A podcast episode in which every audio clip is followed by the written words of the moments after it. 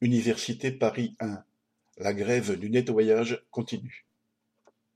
Les quatorze salariés titulaires de la société Arc-en-Ciel, qui font le nettoyage sur le site de l'Université Paris I Tolbiac, sont en grève depuis le 7 novembre.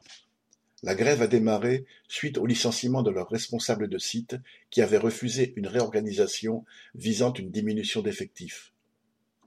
Les grévistes revendiquent la réintégration de ce responsable, la fin des licenciements et la fin des menaces et du non-respect des salariés par les supérieurs appartenant à la société Arc-en-Ciel.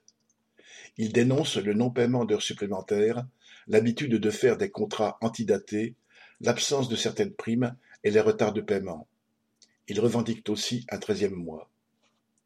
Tous les jours, les grévistes tiennent un piquet de grève dans le hall de l'université. Ils reçoivent le soutien de nombreux étudiants et membres du personnel, qui tiennent aussi à dénoncer la responsabilité de l'université. Le 14 novembre, 200 personnes se sont rassemblées en solidarité devant le site de Tolbiac.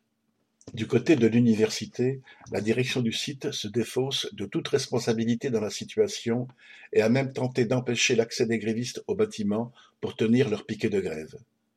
Elle a fini par recevoir les grévistes après deux semaines de grève, mais sans s'engager à rien.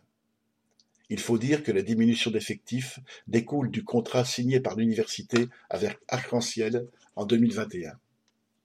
Il a fallu trois semaines pour que, face à la détermination des grévistes, la direction d'Arc-en-Ciel finisse par recevoir trois d'entre eux et leurs représentants syndical.